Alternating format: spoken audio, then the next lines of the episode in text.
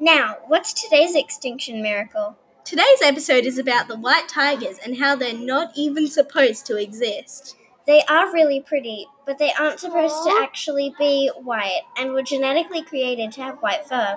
And because of that, they have many problems, including Alice. Well, Emma, come on, well, this is sad. Yeah, it includes being blind. Some attempt to attack themselves. Most white tigers are found in roadside shows and zoos. And just a warning, but these are not zoos that protect animals like the Victoria zoos. These zoos care only for money. They can be very hyper and most have disabilities. The tigers, not the zoos, are hyper. Plus, all the white tigers have crossed eyes, which enables them to see properly. They get cleft palate issues. 1 in 30 have a physical deformity.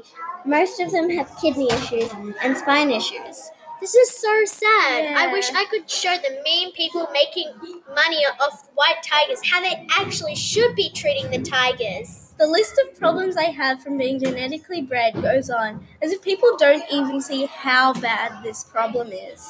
Well, it keeps on going, and that's a bad thing. They are bred only in captivity and strictly by people who want to make money off the colour.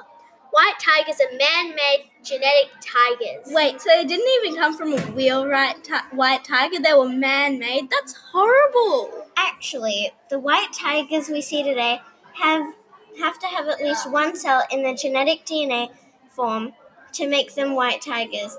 And this DNA cell came from one white tiger. Just one.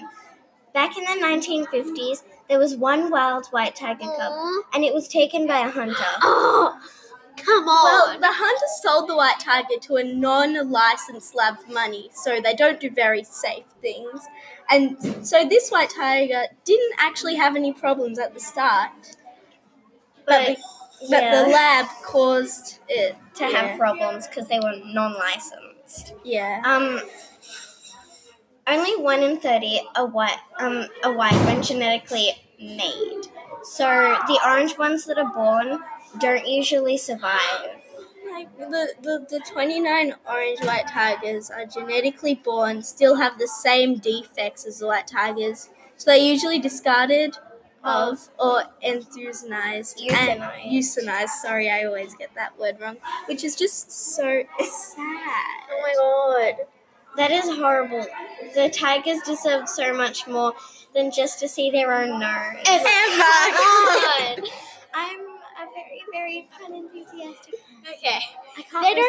These tigers don't even exist in the wild, and if they did, they wouldn't live past infancy. They can't hide from their predators, and they can't sneak up on their prey. So it's very unlikely that if a wild one was born, it wouldn't survive. Infancy means that it's like when they're babies. When they're really small. Little baby. Rescuers are doing their best to save them from captivity. And they deserve a good life and away from those bad people. Calm down, Ruthie. And give them the life that they deserve. Yeah, they do this by putting them in sanctuaries, those people, to help these beautiful animals that deserve better. Go to the link down below to help them.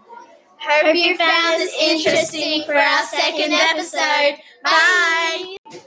Hello, welcome to the second episode of Extinction Miracles.